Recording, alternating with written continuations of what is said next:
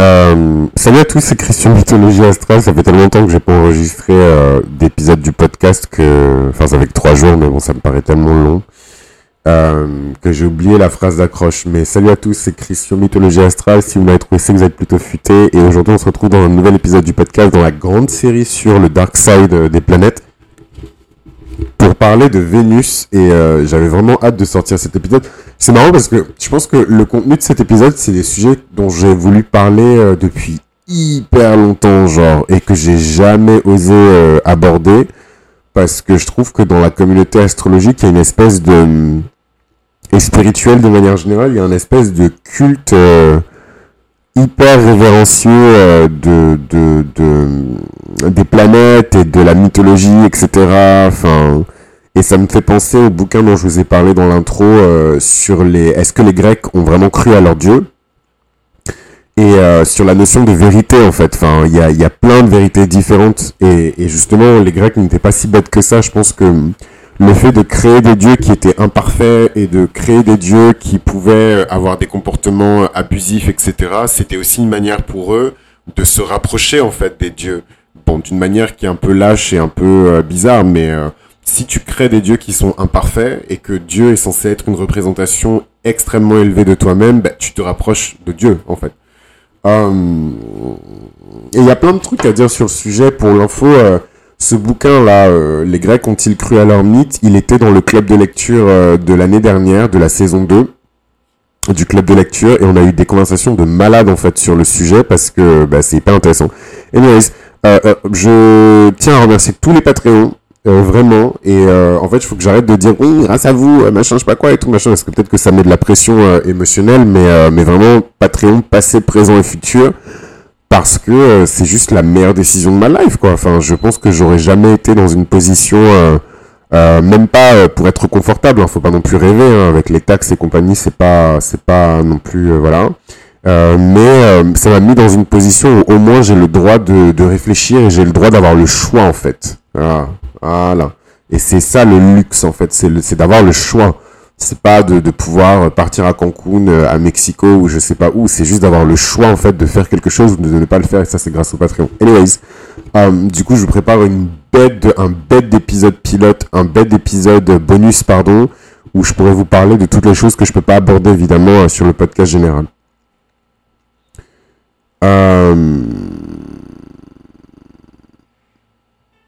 J'ai oublié ce que je voulais dire, donc je vais juste lire mes notes, je suis désolé.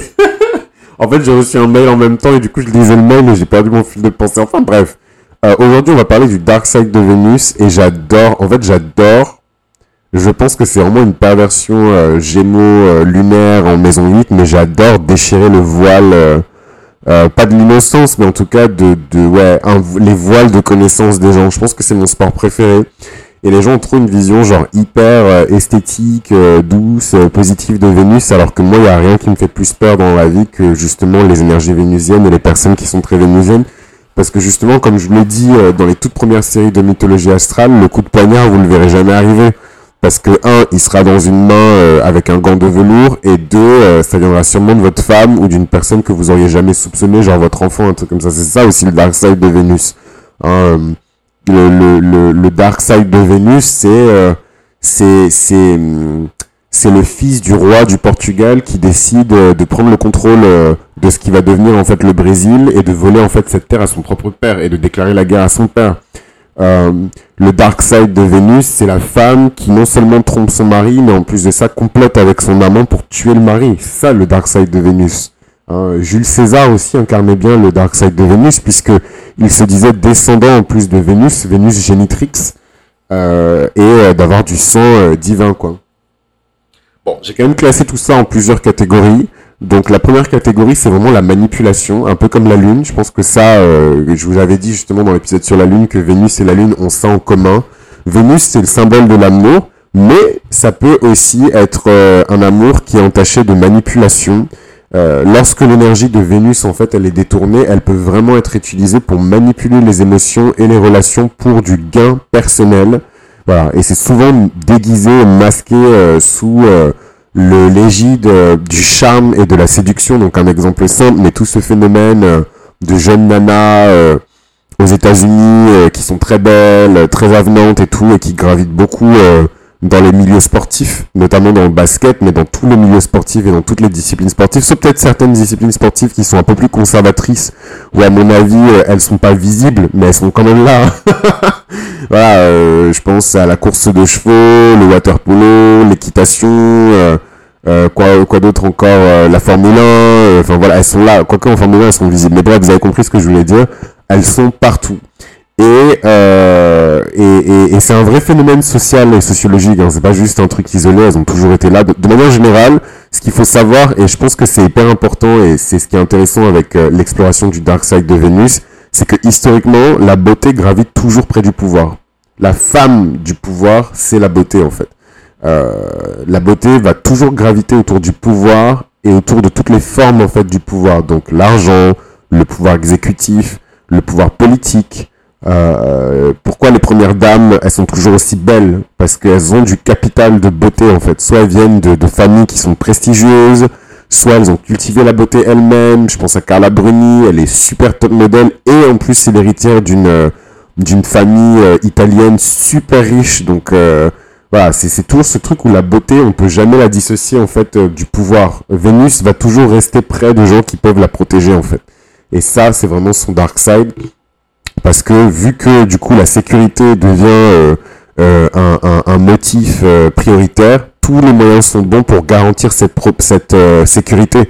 Et en ça, il faut juste regarder les banques qui ont les, les, méthodes, qui a les méthodes de sécurité les plus affûtées aujourd'hui, ce sont les banques. Parce que pourquoi? Parce que l'argent des gens est stocké là-bas.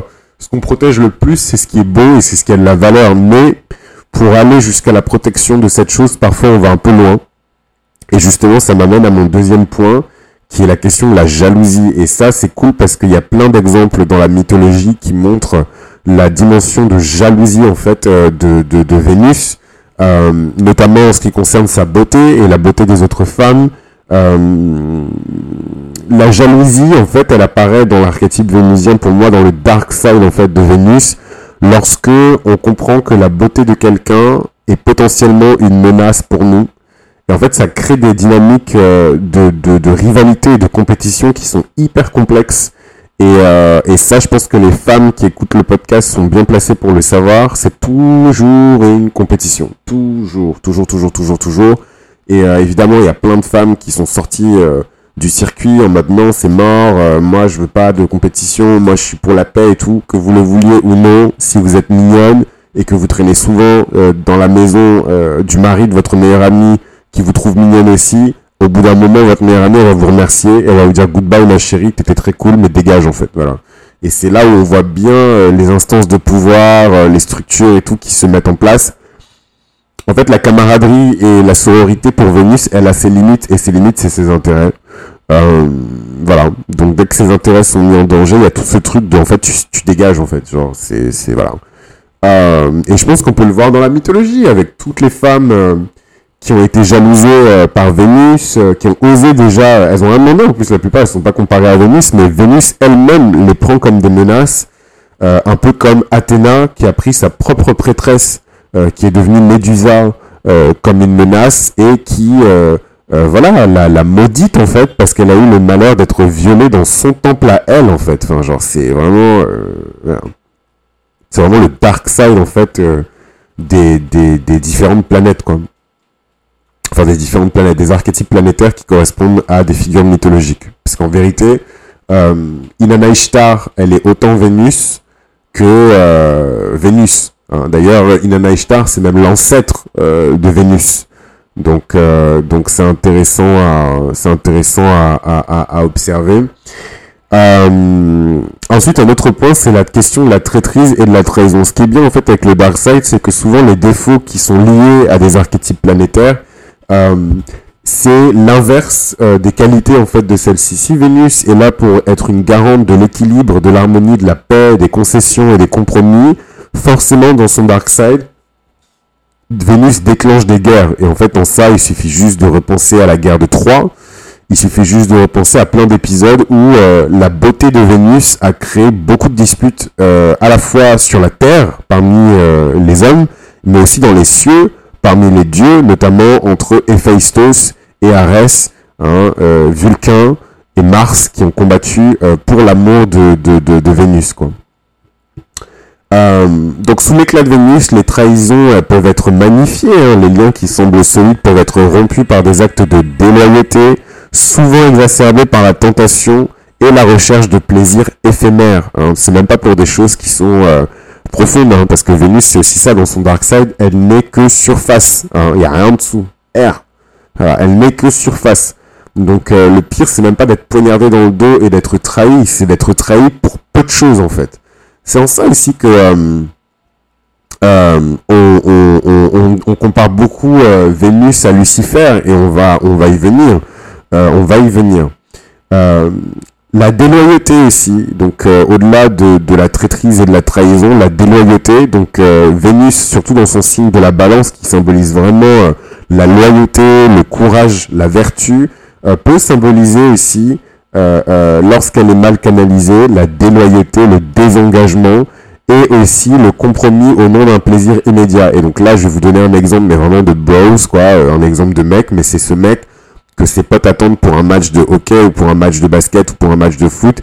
Et en fait, il les abandonne parce qu'il veut absolument soulever euh, une nana, euh, je sais pas moi, qu'il a rencontré, même pas une nana, genre l'amour de sa vie, il a enfin réussi à avoir un date, mais une nana qu'il a rencontré sur Tinder euh, deux heures avant, quoi. Et en fait, il fout en l'air ses plans avec ses potes juste pour rester avec cette nana, quoi. Ça, c'est clairement une démonstration du dark side de Vénus.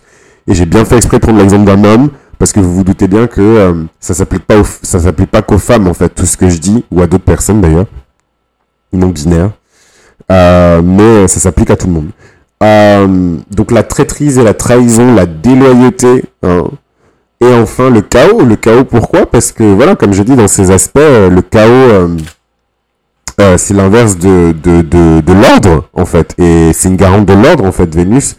Et forcément voilà la, la non seulement elle peut montrer une forme de déstabilisation et de déséquilibre, mais surtout elle peut montrer le dark side de l'amour lui-même. Hein. Euh, qu'est-ce que l'inverse en fait du chaos? Pour moi, c'est l'énergie de l'amour.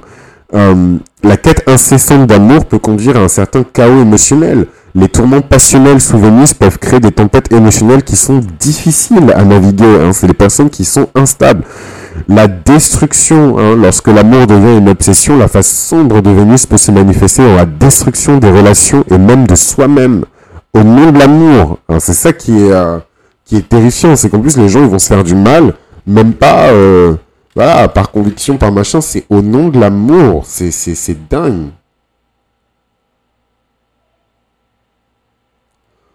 Donc euh, voilà, tout ça pour dire que c'est pas évident à gérer tout ça. Euh, c'est une énergie qui est difficile à contrôler. Vous verrez, même les personnes qui sont très vénusiennes, alors pas forcément que dans la plastique, mais vraiment dans l'état d'esprit, elles ont du mal à maîtriser cette énergie, en fait, parce que je, je trouve que c'est, c'est, c'est, ouais, c'est notre corps du désir, en fait. C'est vraiment la dimension de nous-mêmes qui est principalement axée sur nos désirs et sur ce qu'on veut. Et c'est pas, c'est pas, c'est pas évident. Donc voilà, euh, l'énergie de la destruction, c'est vraiment une énergie qui, qui vient aussi euh, de Vénus. En fait, un autre truc que je voulais dire aussi par rapport au Dark Side de Vénus, c'est qu'il faut pas oublier que Vénus, elle incarne le... Comment dirais-je Vénus, en fait, en nous, c'est l'engin, l'appareil, la console qui nous permet de définir ce qu'on trouve beau et ce qu'on trouve laid. Voilà.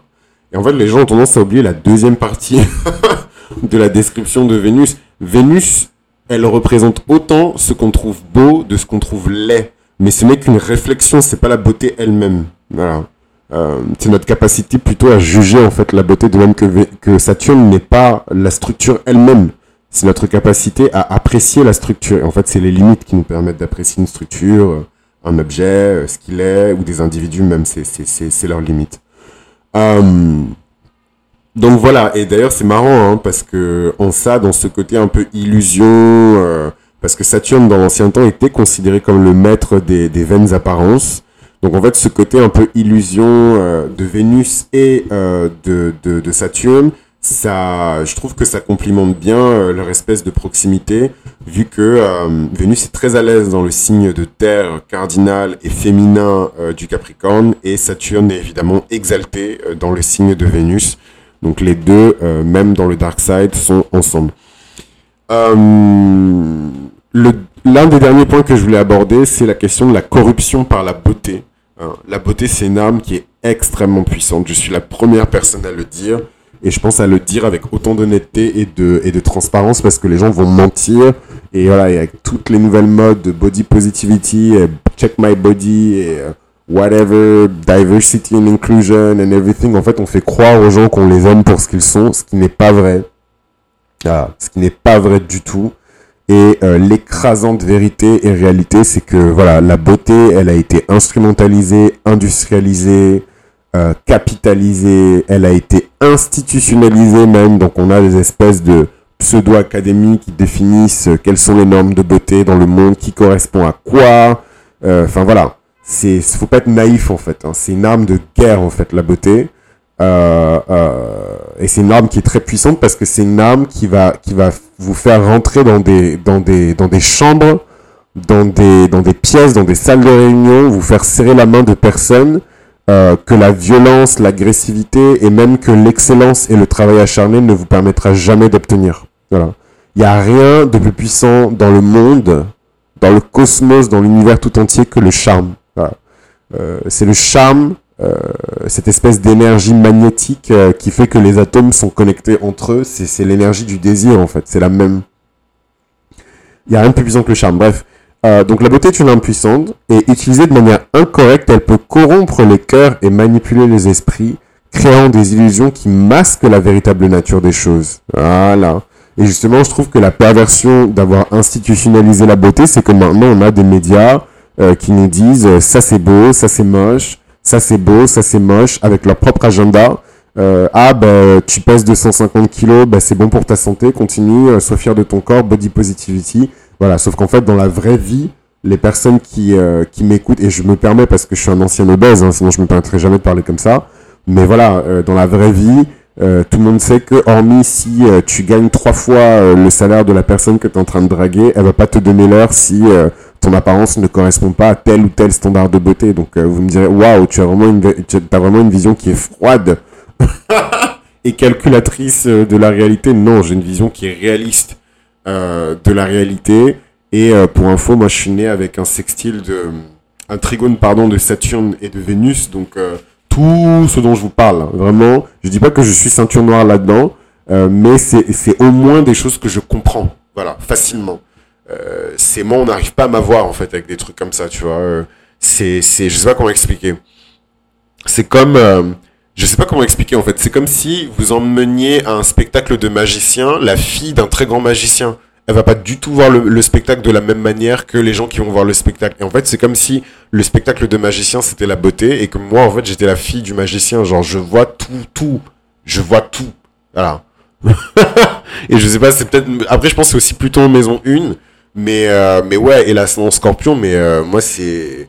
En fait, genre, vous vous rendez pas compte, mais genre, enfin, justement, plus la personne est agréable et belle extérieurement, et plus j'aurai cette envie de rentrer à l'intérieur de l'esprit de la personne pour aller vérifier si cette vertu, ou en tout cas cette beauté extérieure, match avec la beauté intérieure. Et en fait, euh, il y a une définition de la beauté que, qui est assez simpliste, mais que je trouve quand même très efficace c'est et qui est très grec d'ailleurs, je, suis obligé de le dire, c'est très grec euh, comme, comme, comme vision euh, de la beauté. Mais, euh, mais en gros, la véritable beauté, c'est quelque chose qui reflète la, la vie intérieure. Donc en gros, en gros le, la, la plastique est censée refléter les vertus de la personne, quoi. Bon, eux, ils sont un peu partis à l'autre extrême du truc où en fait, dès qu'une personne est belle, elle est forcément vertueuse et c'est complètement stupide. Mais en tout cas, la réflexion de base, elle est hyper intéressante parce que euh, ouais, c'est ce truc où euh, quelque chose qui est véritablement beau, c'est quelque chose qui arrive, en tout cas dans le monde physique et plastique, à refléter parfaitement son essence. Donc par exemple, si moi je me considère comme une personne qui est euh, joyeuse, ben, le fait de sourire tout le temps ou d'avoir un sourire qui est très beau reflète ma personnalité joyeuse. Voilà. Euh, et vice versa pour le courage, pour la force, pour l'autorité, pour toutes ces choses-là et toutes les variations qui sont liées au genre, euh, etc. Euh, enfin bon, euh, mon dernier point, c'est euh, mon dernier point, c'est pourquoi, enfin, quels sont en fait les points communs entre Vénus et Lucifer? Et en fait, ça va ouvrir un, un champ qui est encore plus large. Et c'est pour ça que je vous dis tout le temps, écoutez tous les épisodes des séries.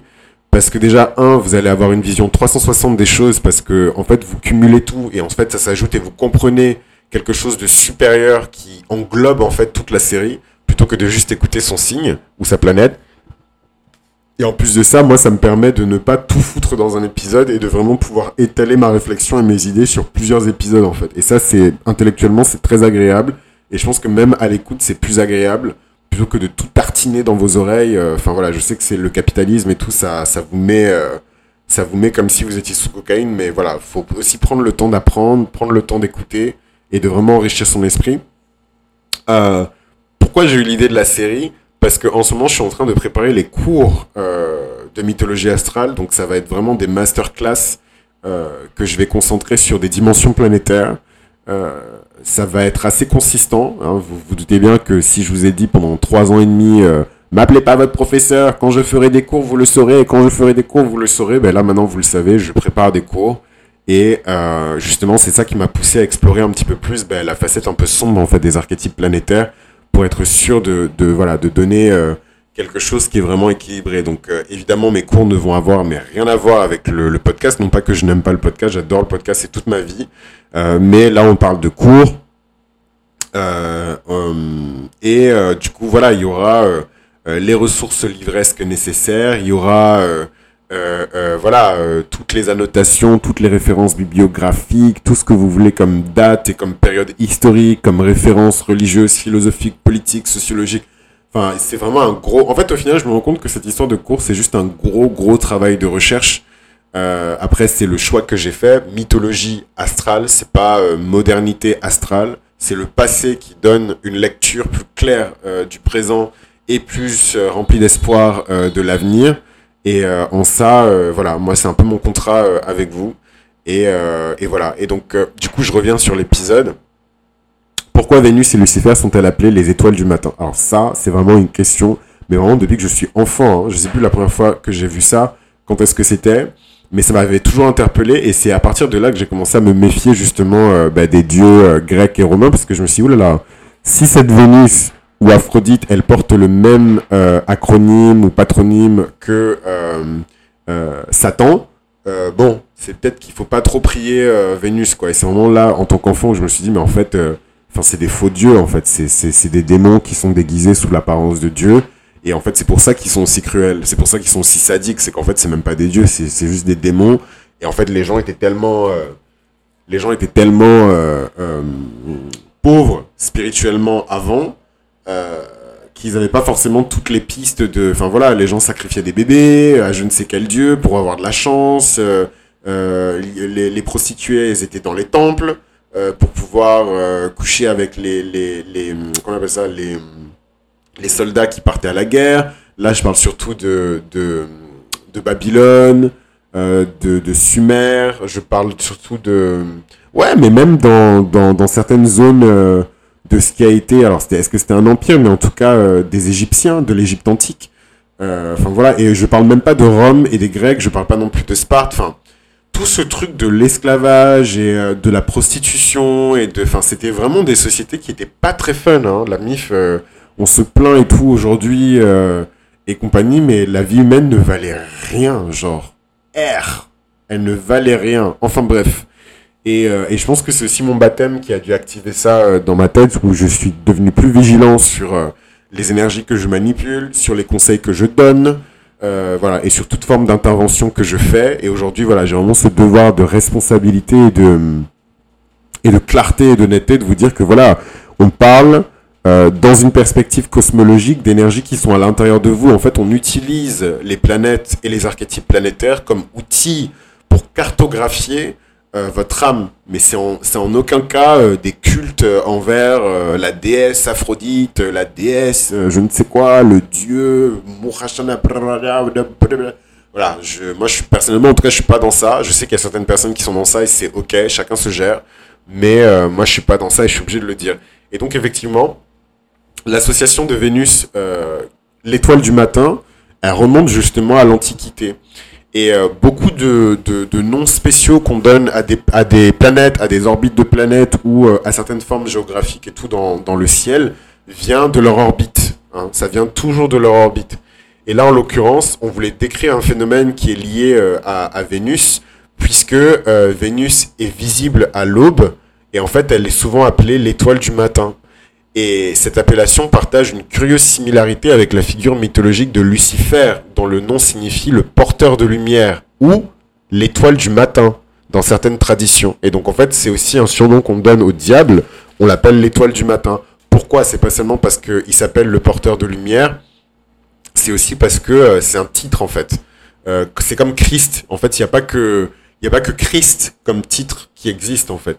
Euh, voilà, il y a qu'on appelle ça euh, Ra par exemple, c'est chez les Égyptiens, Amon, Ra euh, et tous les trucs Ra, Amon, machin. Voilà, on met toujours et euh, on met toujours le nom euh, en préfixe parce que c'est un titre. C'est comme César. En fait, il y a personne qui a vraiment existé qui s'appelait sur son thème de, sur son acte de naissance César. Ben si, on va peut-être plus tard dans l'Antiquité César, Césarion, mais c'est un titre en fait de devenir César. C'est un titre. Voilà. De même que Christ, c'est un titre. C'est la personne qui s'est sacrifiée. Euh, voilà. Donc tout ça pour dire que l'étoile du matin, c'est aussi un titre. Donc en fait, si les deux partagent le même titre, moi je pense qu'il faut quand même froncer les sourcils et se poser des questions quoi. Donc je vais faire peur à personne, il faut pas avoir peur, mais euh, voilà, je pense que c'est intéressant de, de, mettre un peu de clarté euh, sur ça et de ne pas se laisser avoir par n'importe quoi quoi.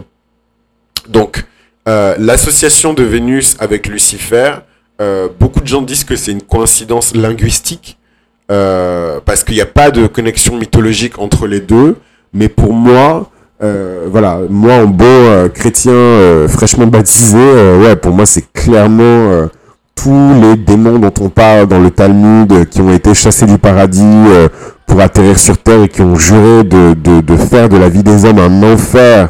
Euh, euh, pour moi, c'est clairement euh, voilà, les dieux grecs et les dieux romains et tous les panthéons là un peu chelous. Pour moi, c'est clairement ça. Après, ça veut pas dire que toute leur influence est négative parce qu'il faut forcément donner un peu de, sucré avant de donner euh, du salé ou du pimenté sinon c'est pas drôle pour eux. Euh, il y a beaucoup de, de dans la tradition euh, du Talmud et dans la tradition de la Bible il y a beaucoup de, de il y a beaucoup de, de démons qui ont aidé l'humanité à progresser et à apprendre des choses mais quelles choses la fabrication d'armes euh, la manipulation etc etc Bon, c'est grave drôle parce que c'est mon retour de Saturne et j'ai l'impression que tout est fait euh, pour m'irriter et... me rendre grave vénère et tout. Bon, ça doit être un épisode trop chelou pour vous parce que j'étais grave dans des envolées lyriques et, euh, et du fun et j'adore ce sujet et là j'ai une voix hyper saoulée. Mais parce qu'il y a un mec qui est passé me voir, genre sans me prévenir, et, euh, et on a parlé hyper longtemps et c'était grave chiant. Enfin, bref. Et ensuite j'ai commencé à cuisiner. Enfin bref. En tout cas, pour reprendre euh, le fil de là où on était, ouais, moi c'est un truc qui m'a toujours euh, inquiété, c'est un truc qui m'a toujours intéressé, c'est un truc qui m'a toujours interloqué euh, la proximité et les similitudes entre les différents avatars de Vénus. Donc là, on parle plus de la déesse Vénus, mais on parle vraiment de la dimension Vénus, la Séphiroth Netzach. Donc, euh, donc voilà, on parle vraiment de, Vénus dans, enfin, en gros. euh, pour moi, il y, a les, il y a des archétypes planétaires et ensuite on a des avatars qui vont incarner ces archétypes planétaires. Par exemple, euh, euh, par exemple, quel exemple je peux donner? Ben, La Lune, par exemple. La Lune, c'est c'est à la fois les déesses euh, agricoles euh, romaines, mais c'est aussi euh, les divinités qui sont liées à la maternité chez les Celtes. C'est aussi euh, des divinités qui sont liées au principe masculin chez les fonds euh, de la civilisation vaudou. Enfin voilà, c'est c'est en fait il y a des avatars qui viennent ensuite donner du corps et de la chair à, à ces archétypes planétaires. Et en fait pour moi, Vénus dans toute sa dimension, ben je serais pas choqué que ce soit l'un des archétypes euh, planétaires qui, qui dissimule le plus de ouais de démons quoi. Enfin faut faut faut parler français de démons et je vais bientôt finir l'épisode parce qu'il y a de bamboclades de famille qui est en train de hurler encore dans mes oreilles. Euh, mais, euh, mais ouais, en tout cas, on aura l'occasion de parler du sujet. Mais voilà, je voulais juste apporter à votre attention euh, la comparaison et le fait qu'on appelle Vénus porte, euh, qu'on appelle ça l'étoile du matin et qu'on appelle Lucifer l'étoile du matin. Je vais pas être plus long. Euh, dans tous les cas, on aura l'occasion de revenir sur ce sujet-là et particulièrement sur Vénus parce qu'il y a vraiment une dimension, je trouve, démoniaque euh, à, à, à, Vénus et on aura l'occasion d'en discuter ensemble. Euh, en attendant, on va arrêter cet épisode-là. Merci à tous les Patreons et merci pour votre écoute jusqu'au bout. Et euh, n'oubliez surtout pas de faire un tour sur le site internet de mythologieastrale.com et aussi de réserver votre Médusa. Le Médusa, c'est euh, la toute nouvelle solution euh, de mythologie astrale où on explore en fait l'archétype de la gorgone intérieure. Donc c'est vraiment une des féminités les plus destructrices. Euh, je dis pas que c'est une énergie qui peut conduire au meurtre, mais voilà quoi. C'est vraiment c'est des colères qui sont volcaniques quoi. C'est pas c'est pas euh, je me suis cassé l'ongle ce matin, le doigt de pied euh, contre la commode et tout. Voilà, c'est vraiment des vraies colères. C'est c'est vraiment c'est typiquement le genre de colère qu'on ressent quand on fait face à une injustice. Hein.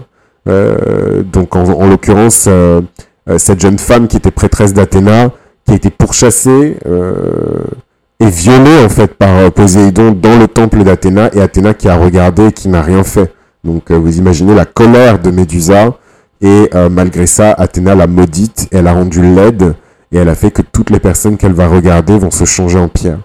Voilà, donc on aura l'occasion d'explorer aussi cet archétype-là. D'ailleurs, je pense même que je vais faire un épisode sur Médusa dans la grande série sur les féminités, euh, sur les féminités exilées.